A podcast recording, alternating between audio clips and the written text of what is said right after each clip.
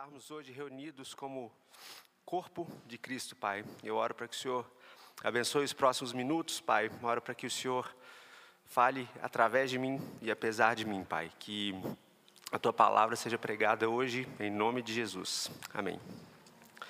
Bom dia, estou é, feliz de estar aqui hoje, encerrando essa minissérie. Né? Como vocês sabem, a gente tem feito uma minissérie sobre os valores da comunidade Horizonte.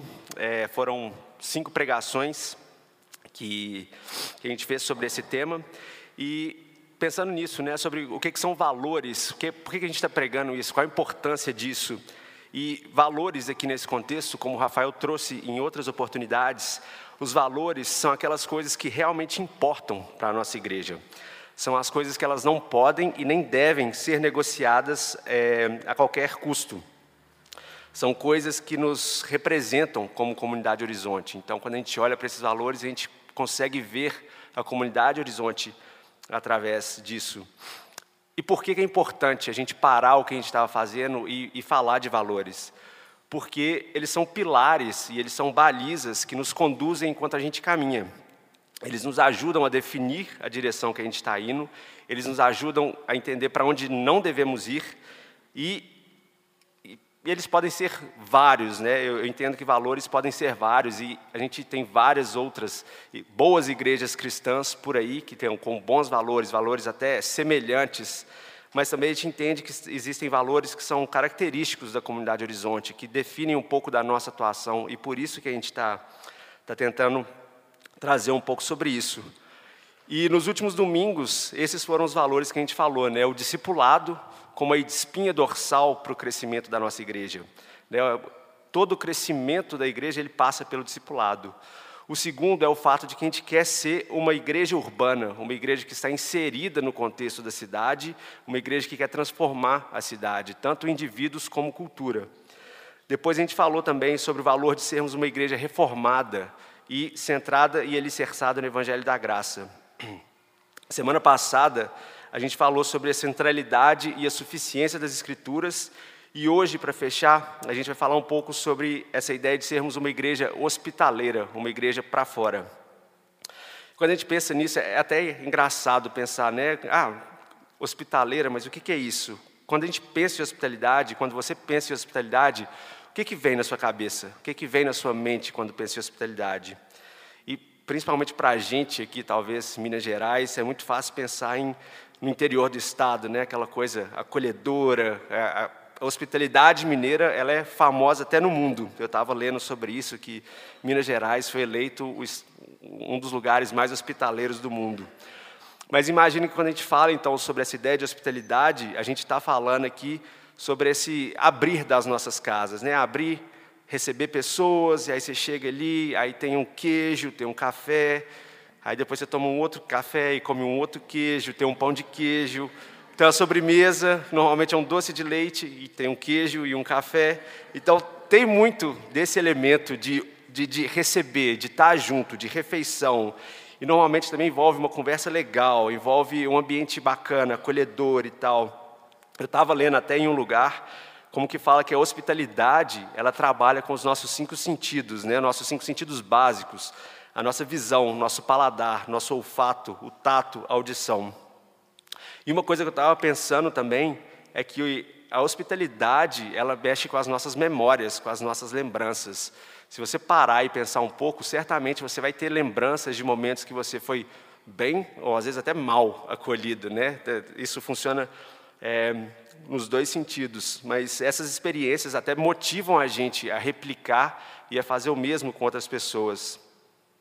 E eu acho que isso é ótimo, eu acho que tudo isso sobre hospitalidade é verdade e é muito bom, e é por isso que a gente quer ser uma igreja hospitaleira, que tem essa dinâmica na qual as pessoas entram nas casas umas das outras, elas se divertem, elas conversam, elas trocam experiências, elas criam memórias juntas. Isso é um excelente lugar para se conviver, né? uma igreja hospitaleira dessa forma. Por outro lado, eu acho que a gente quer ser hospitaleiro também, não só porque é bom e é agradável e é divertido, mas porque a gente acredita que a Bíblia, além de convidar os cristãos a serem hospitaleiros, eu acho que ela também extrapola e aprofunda esse conceito comum de hospitalidade. E é nesse sentido que eu quero usar os próximos minutos para a gente olhar para algumas coisas. Enquanto eu estava preparando para falar, eu estava lendo, é, fui na, na, raiz da palavra, né? E o termo grego usado para a palavra hospitaleiro em algumas cartas do Novo Testamento é filoxenos ou filoxenos, não sei exatamente a pronúncia, mas isso significa amigo do estrangeiro. Até Pedro, escrevendo a sua carta aos cristãos, ele recomenda: Sobretudo, amem-se sinceramente uns aos outros, porque o amor perdoa muitíssimos pecados. Sejam mutuamente hospitaleiros, e aqui é o filoxenos, sem reclamação. Cada um exerça o dom que recebeu para servir os outros, administrando fielmente a graça de Deus em suas múltiplas formas. Então ele fala, né, sejam filoxenos, filoxenos, sejam amigos do estrangeiro. E quando a Bíblia faz isso, quando ela inclui o conceito de amizade dentro desse termo hospitaleiro, ela abre e ela aprofunda o nosso entendimento do que, que deve ser essa prática da hospitalidade. E nesse sentido, enquanto a hospitalidade ela pode e ela deve ser e envolver o elemento de abrir as nossas casas, de trazer pessoas, ela não se limita a isso.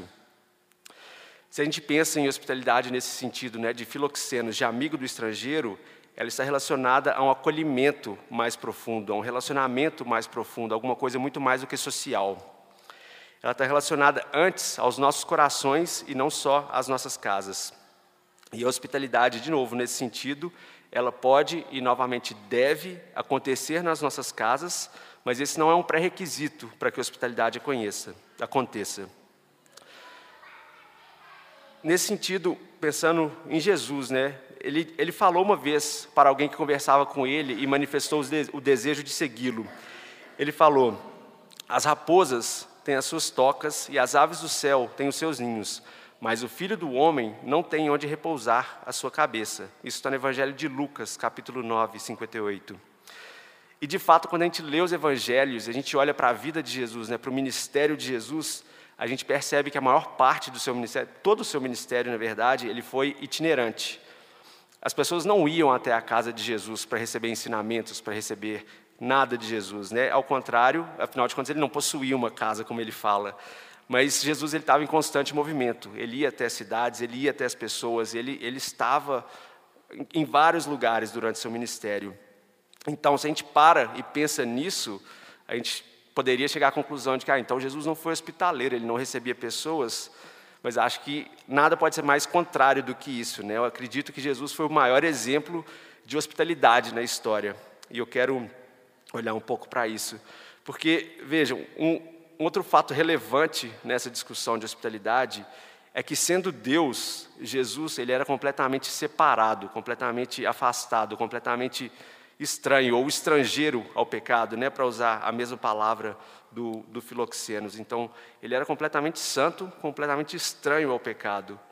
Mas ainda assim, conversando com algumas pessoas, ele falou o seguinte. Calma aí. Acho que eu não coloquei essa passagem, mas eu vou ler para vocês. Ela está em Lucas, capítulo 7, versículos 33 a 34. Pois veio João Batista que jejua e não bebe vinho, e vocês dizem, ele tem demônio. Veio o filho do homem comendo, bebendo, e vocês dizem: aí está, um comilão e beberrão, amigo de publicanos e pecadores. Mas a sabedoria é comprovada por todos os seus discípulos. Ou seja, nessa passagem, ele está ele tá falando, né, relatando como ele estava sendo chamado de amigo de publicanos e pecadores. E ele não se incomoda com isso, ele não fica irritado que as pessoas estavam chamando ele de amigo de pecadores. E aqui a gente vê que Jesus, no seu ministério, ele se tornou amigo daquilo que lhe era estranho, daquilo que lhe era estrangeiro. Ele foi filoxeno, filoxeno, né? Não sei.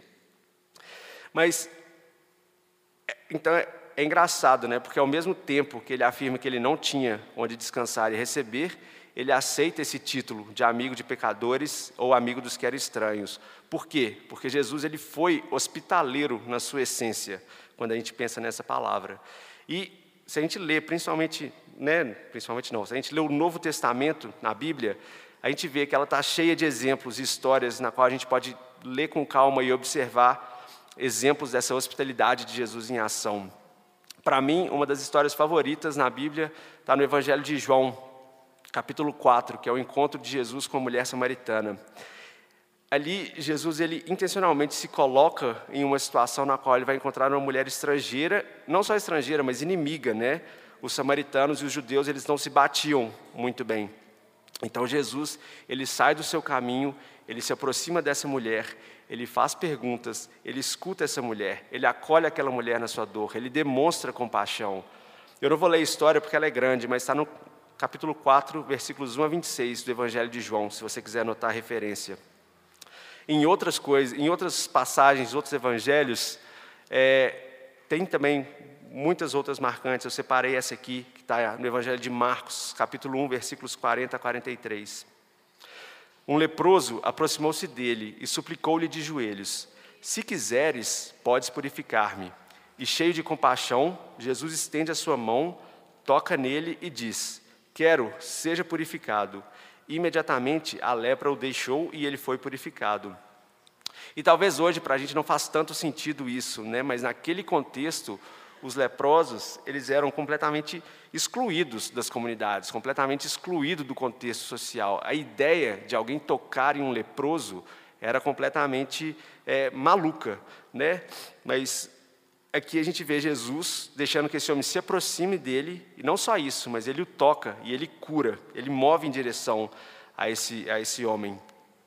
No Evangelho de Lucas, capítulo 14, versículos 12 a 14, Jesus ele dá um chamado muito claro para a gente acolher todo tipo de gente, e não só aqueles que estão próximos, não só aqueles que podem retribuir o que a gente faz. Ele falou o seguinte: Então Jesus disse ao que o tinha convidado, Jesus estava numa festa, num contexto que ele estava sendo, é, ele estava com outras pessoas. Quando você der um banquete ou um jantar, não convide os seus amigos, irmãos ou parentes, nem os seus vizinhos ricos, porque se o fizer, eles poderão também, por sua vez, convidá-lo, e assim você será recompensado. Mas quando você der um banquete, convide os pobres, os aleijados, os mancos e os cegos. Feliz será você, porque esses não têm como retribuir. A sua recompensa virá na ressurreição dos justos. Então, são várias passagens, né? Em Marcos, capítulo 4, tem um, tem um trecho onde Jesus é ungido pouco antes da sua morte. Ele está ali num contexto com, com algumas outras pessoas e chega uma, uma mulher por trás dele e quebra um frasco de perfume muito caro e unge Jesus. E todos ali na mesa começam a, a falar: Nossa, essa mulher está tá viajando, Jesus. Isso aqui podia ser vendido e dado para os pobres e ia fazer muito bem e tal. E, e ele, ele interrompe na mesma hora e, e aceita o gesto dessa, dessa mulher para com ele e demonstra compaixão com ela. Uma outra passagem que eu vejo muito sobre isso, tem muitas passagens, eu não vou, de novo, eu não vou conseguir falar de todas, mas naquela cena mais conhecida, né, quando tem uma mulher, uma mulher adúltera, ela é trazida até Jesus e pelos mestres da lei, e eles falam: "Ah, essa essa mulher foi pega em adultério", e a lei fala que a gente deve apedrejar ela. O que que você diz e tal? E ali Jesus, cheio de amor e de misericórdia, ele ele lembra a todos né, que, estavam ali e fala: "Não existe ninguém que não seja culpado de pecado algum". E assim, fazendo isso, conversando, ele ele livra aquela mulher da condenação que estava sobre ela e exorta, mas também ao mesmo tempo ele exorta para que ela não continue na sua vida de pecado. Né? Ele, ele entende, ele vê aquela mulher, ele acolhe ela, e, mas também ele a exorta e ele é firme com isso. E um último relato, talvez, está em Lucas, capítulo 22, que é a ceia com os discípulos, né? a última ceia de Jesus com os discípulos. Ele estava se reunindo com aquele grupo de pessoas que estavam longe de ser quem eles foram. Né? Hoje a gente olha e pensa, Pedro, João, Tiago, grandes homens, homens que fizeram muitas coisas, que escreveram os evangelhos e tudo mais, mas ali naquele contexto eles ainda não, não estavam formados como, como discípulos e como apóstolos. Né? Ali naquele meio tinha um que ainda ia trair Jesus, tinha outro que ia negar Jesus pouco tempo depois, e tinha um publicano, um coletor de impostos, tinha várias pessoas ali que não eram necessariamente as pessoas próximas de Jesus, mas ele isso não impediu Jesus de chegar, se sentar, compartilhar uma refeição, acolher e ensinar aquele grupo. E de novo, eu falei, a gente poderia continuar olhando a vida e o ministério de Jesus aqui na próxima hora e a gente ainda não iria terminar todos os exemplos. Mas eu queria destacar algumas marcas que eu vejo dentro dessas passagens na atuação de Jesus. E a primeira delas é que eu acho que Jesus estava com os pecadores. Ele não só estava coincidentemente em um lugar que tinha pecadores, mas ele escolheu estar com a mulher samaritana. Ele escolheu estar com o leproso. Ele escolheu estar com a mulher adúltera, com o cobrador de impostos, com o traidor. Ele escolhe estar junto ao pecador. E ele não faz isso porque ele não tem consciência. Ah, se eu soubesse que ele era isso, eu, eu, eu teria ido para outro lugar. Mas ao contrário, ele tem consciência, ele sabe com quem ele está lidando, ele sabe dos pecados dessas pessoas. Então, isso para mim é uma coisa muito marcante. Ele sabe dos pecados e ainda assim ele escolhe estar com essas pessoas.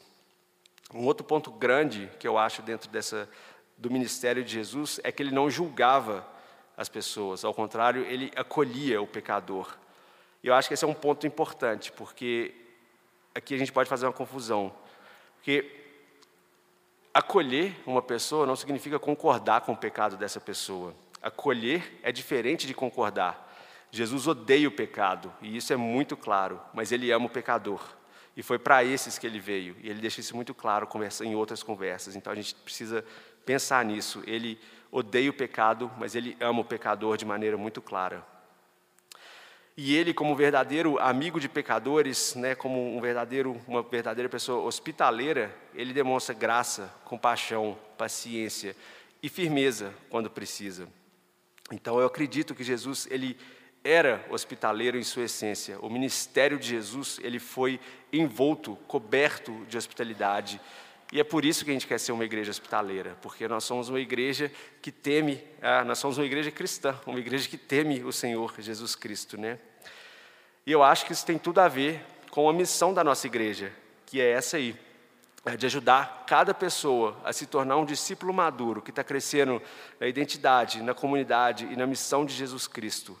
Para mim é muito claro como que o princípio da hospitalidade está impregnado no conceito de identidade, no conceito de comunidade e no conceito de missão. Por quê? Primeiro, desculpa. Então, primeiro, por nossa causa, né, nós só nos, nos tornamos cristãos por meio da hospitalidade de Cristo em nosso favor, e a gente não pode perder isso de vista. O apóstolo Paulo fala em sua carta aos Romanos que Cristo morreu em nosso favor enquanto ainda éramos pecadores, ou seja, enquanto ainda éramos estranhos, estrangeiros a Cristo, ele se aproxima e morre em nosso favor. Ele ele vem até nós, ele nos acolhe, ele nos redime gratuitamente, garantindo para todo aquele que crê um lugar à mesa do Pai.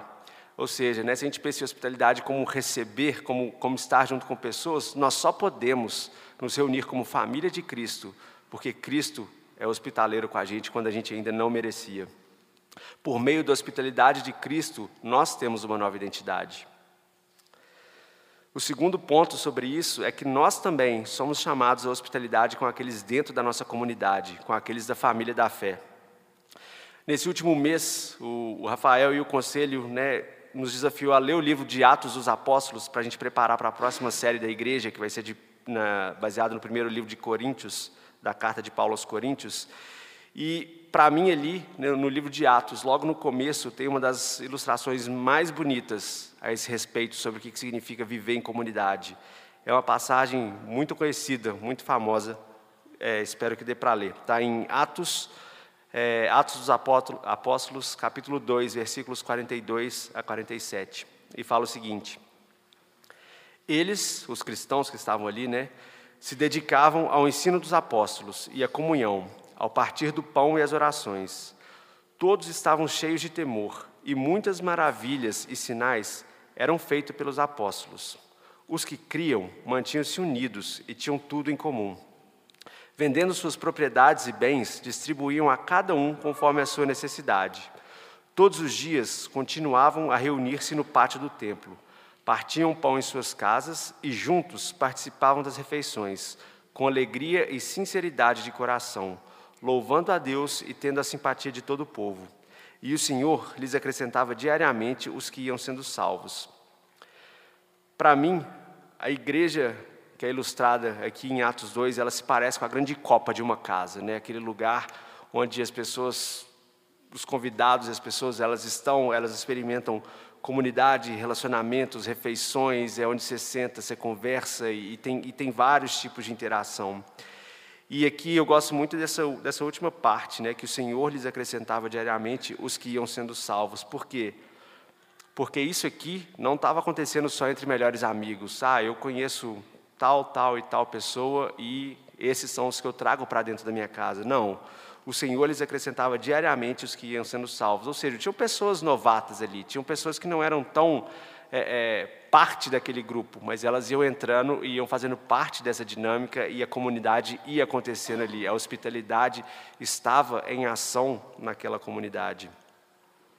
E a gente quer ver isso no nosso meio, né? no meio da, da, família da fé. A família da fé acolhendo e cuidando uns dos outros. Por isso que nós queremos ser uma igreja hospitaleira. E por último, eu acho que como igreja, né, quando a gente pensa na missão, nós queremos ser fiéis à grande comissão de ir e fazer discípulos, como Jesus nos ordenou. E nesse sentido, a hospitalidade com aqueles que estão fora do nosso convívio, ela é vital. E não é porque a hospitalidade ela é capaz de transformar o coração de alguém. Ah, se a gente for hospitaleiro, então essa pessoa vai conhecer o Evangelho, vai se tornar uma cristã. Não, mas porque a gente vive numa era que é muito individualista, é muito crítica, tem muita divisão, tem, é muito polarizada e muito secularizada. E nesse contexto, uma boa dose de hospitalidade, ela cria pontes para que pecadores e estrangeiros a Cristo possam encontrar esperança. E como igreja, nós queremos ser amigos de pecadores estrangeiros. A gente quer estar no meio deles e queremos que eles se sintam acolhidos no nosso meio. E de novo eu faço aquela ressalva, né? Isso não significa que nós vamos concordar com o pecado das pessoas. Né? A gente quer fazer como Jesus, que não concordava e não consentia com o pecado. Nós não queremos fazer isso, mas a gente quer seguir o seu exemplo quando ele os amava e os acolhia enquanto ainda eram pecadores, como nós também um dia fomos acolhidos em meio aos nossos pecados. E sobre isso, tem uma fala de um pastor que chama Eber Campos Júnior, que eu gosto muito. Eu li isso outro dia e pensei, nossa, ele foi, foi muito certeiro no ponto dele. Ele falou o seguinte: a relação do cristão com o mundo, ela pode ser comparada à canoa na lagoa. A canoa não foi feita para ficar na terra. Ela cumpre a sua função quando está na lagoa. E não há nada errado com o fato de a canoa estar cercada de água.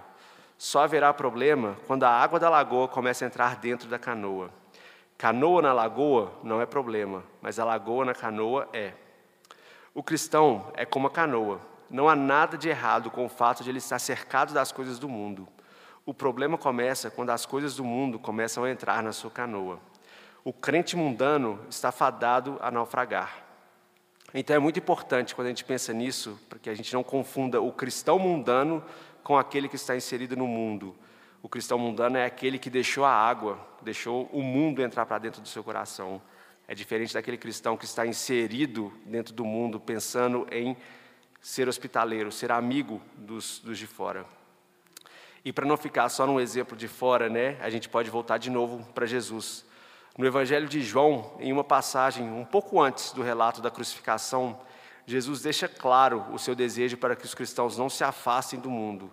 Na verdade, é o contrário. Vamos ver o que, que, ele, o que, que ele ora ali. Ele fala o seguinte: Pai, não rogo que os tire do mundo, mas que os protejas do maligno. Eles não são do mundo, como eu também não sou. Santifica-os na verdade, a tua palavra é a verdade. Assim como me enviaste ao mundo, eu os enviei ao mundo. Em favor deles eu me santifico, para que também eles sejam santificados pela verdade. João, capítulo 17, versículos 15 a 19. Então aqui Jesus ele não só pede que os discípulos não sejam retirados do mundo, mas ao contrário, ele fala que ele mesmo foi quem os enviou ao mundo não como parte do mundo, porque eles são santificados, mas para atuar no mundo. A atuação dos discípulos, ela é no mundo e não para dentro da igreja somente. Isso faz muita diferença e pensando em mim, eu não, eu não cresci num contexto cristão. Minha família não era cristão e, embora existisse alguma religiosidade na minha criação, isso não foi o suficiente para me segurar de experimentar muito do mundo, muito desse contexto mundano. Também não me ajudou a, a, a não colocar minha identidade, minha segurança, minha esperança em mim mesmo. Então eu estava nesse lugar e foi só quando eu conheci pessoas que hoje eu olho aqui, algumas das pessoas ou estão aqui ou já estiveram aqui hoje, né? Pessoas que estavam dispostas a me acolher, a me amar, mesmo em meio ao meu pecado e à minha sujeira, foi que eu tive a oportunidade de ouvir e ver o Evangelho puro e simples pela primeira vez. Eram pessoas, eram cristãos que estavam sendo fiéis ao chamado de serem luz em meio à escuridão. Pessoas que intencionalmente elas estavam se aproximando daquele que lhes era estrangeiro. Isso mudou a minha vida completamente. Portanto, eu acho que nesse sentido, a hospitalidade, né, o desejo de ser uma igreja para fora, é um grande valor para a comunidade Horizonte. Porque é através dessa hospitalidade e desse movimento para fora que Jesus se aproximou de nós, enquanto nós ainda éramos pecadores. E Paulo, na sua carta aos Filipenses, ele nos exorta a fazermos exatamente como Cristo, ele nos exorta a seguirmos o exemplo de Cristo. Ele falou: Nada façam, nada façam por ambição egoísta ou por vaidade, mas humildemente, humildemente considerem os outros superiores a si mesmo. Cada um cuide não somente dos seus interesses, mas também do interesse dos outros. Seja a atitude de vocês a mesma de Cristo Jesus. Ou seja, Jesus, ele era amigo do estrangeiro. Sejam vocês também amigos do estrangeiro. É o que Paulo fala em outras palavras. Em outra carta, dessa vez aos Coríntios, é, Paulo fala sobre o seu exemplo, né? ele, ele aponta para Cristo também, mas ele fala do seu próprio exemplo e fala como sem distorcer a sua identidade como cristão, aquela identidade que Cristo havia dado para ele. Ele fala como ele se adaptou e ele se inseriu em contextos estrangeiros ao seu, com o intuito de ser coparticipante do Evangelho de Cristo. Ou seja, Paulo não sai simplesmente por sair e por estar com as pessoas, mas ele sai com o intuito de participar do Evangelho de Cristo. E está em 1 Coríntios, capítulo 9, versículos 19 a 23. Porque, embora seja livre de todos, fiz-me escravo de todos, para ganhar o maior número possível de pessoas. Tornei-me judeu para os judeus, a fim de ganhar os judeus. Para os que estão debaixo da lei, tornei-me como se estivesse sujeito à lei, embora eu mesmo não esteja debaixo da lei, a fim de ganhar os que estão debaixo da lei. Para os que estão sem lei, tornei-me como sem lei, embora não esteja livre da lei de Deus, e sim sobre a lei de Cristo, a fim de ganhar os que não têm a lei. Para com os fracos, me tornei fraco, para ganhar os fracos. Tornei-me tudo para com todos, para de alguma forma salvar alguns. Faço tudo isso por causa do Evangelho, para ser coparticipante dele. Eu acho uma passagem muito forte. Ele né, o Evangelho como uma motivação de Paulo em sua hospitalidade, em seu movimento em direção às pessoas. O Evangelho, ele nos aproxima uns dos outros na comunidade e ele nos leva ao acolhimento amoroso daqueles que estão fora. Andar para longe das pessoas, sejam elas cristãs ou não, é andar na contramão do Evangelho. E é claro, a gente vive no mundo caído, a gente não pode esquecer disso, né? A gente vive, a gente luta com os nossos próprios pecados e por causa disso nós vamos falhar enquanto tentamos ser hospitaleiros com outras pessoas. E eu sou o primeiro nessa luta, né? Eu sei que existe muito para mim, para minha família, para a gente crescer nesse aspecto de hospitalidade tanto com os de dentro quanto com os de fora. Mas graças a Deus que nos acolhe em Cristo e nos permite recomeçar a cada instante. Enfim, eu acho que era um pouco disso que eu queria falar sobre hospitalidade. Eu espero que essa, essa minissérie tenha sido proveitosa para cada um de vocês, como foi para mim. Eu acho que um fato na nossa vida é que todos nós somos movidos por valores muito fortes, quer a gente saiba disso ou não. E pensando nisso, o meu encorajamento final para a gente terminar é para que a gente examine a nossa vida à luz desses valores da nossa igreja, da nossa comunidade, e que a gente considere o que tem guiado as nossas vidas. Como esses valores que a gente falou, né, de discipulado, o desejo de estar e alcançar a cidade, a centralidade da graça, a centralidade das escrituras e o desejo de sermos hospitaleiros, tem moldado as nossas decisões, a maneira como nós vivemos, a forma como a gente conversa uns com os outros, a nossa atitude, o nosso investimento de tempo, nosso investimento de dinheiro.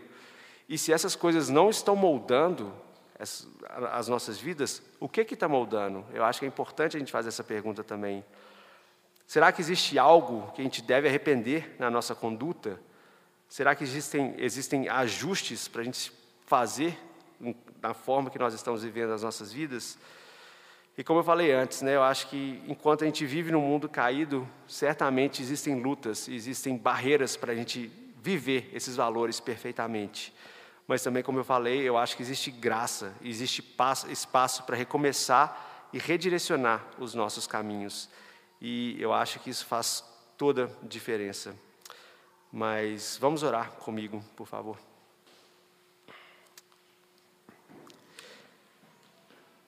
Senhor, nós te louvamos, Pai, porque o Senhor nos acolheu em Cristo enquanto ainda éramos estrangeiros, Pai.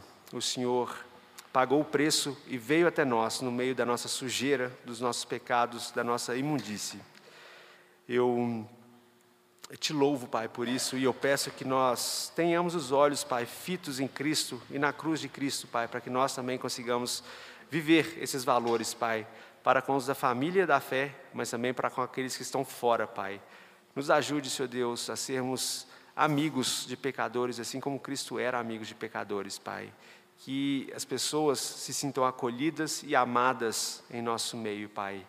E oro, Pai, pensando que todos nós somos movidos por alguma coisa, Pai. Eu oro para que o Senhor possa é, nos ajudar a sondar os nossos corações, a olhar para dentro, Pai, a entender o que que tem nos movido, Pai? E se existe algo, Pai, na nossa conduta que não agrada ao Senhor, eu, eu peço pela graça, Pai, para que nós é, endireitemos os nossos caminhos, Pai. Eu oro isso em nome de Jesus.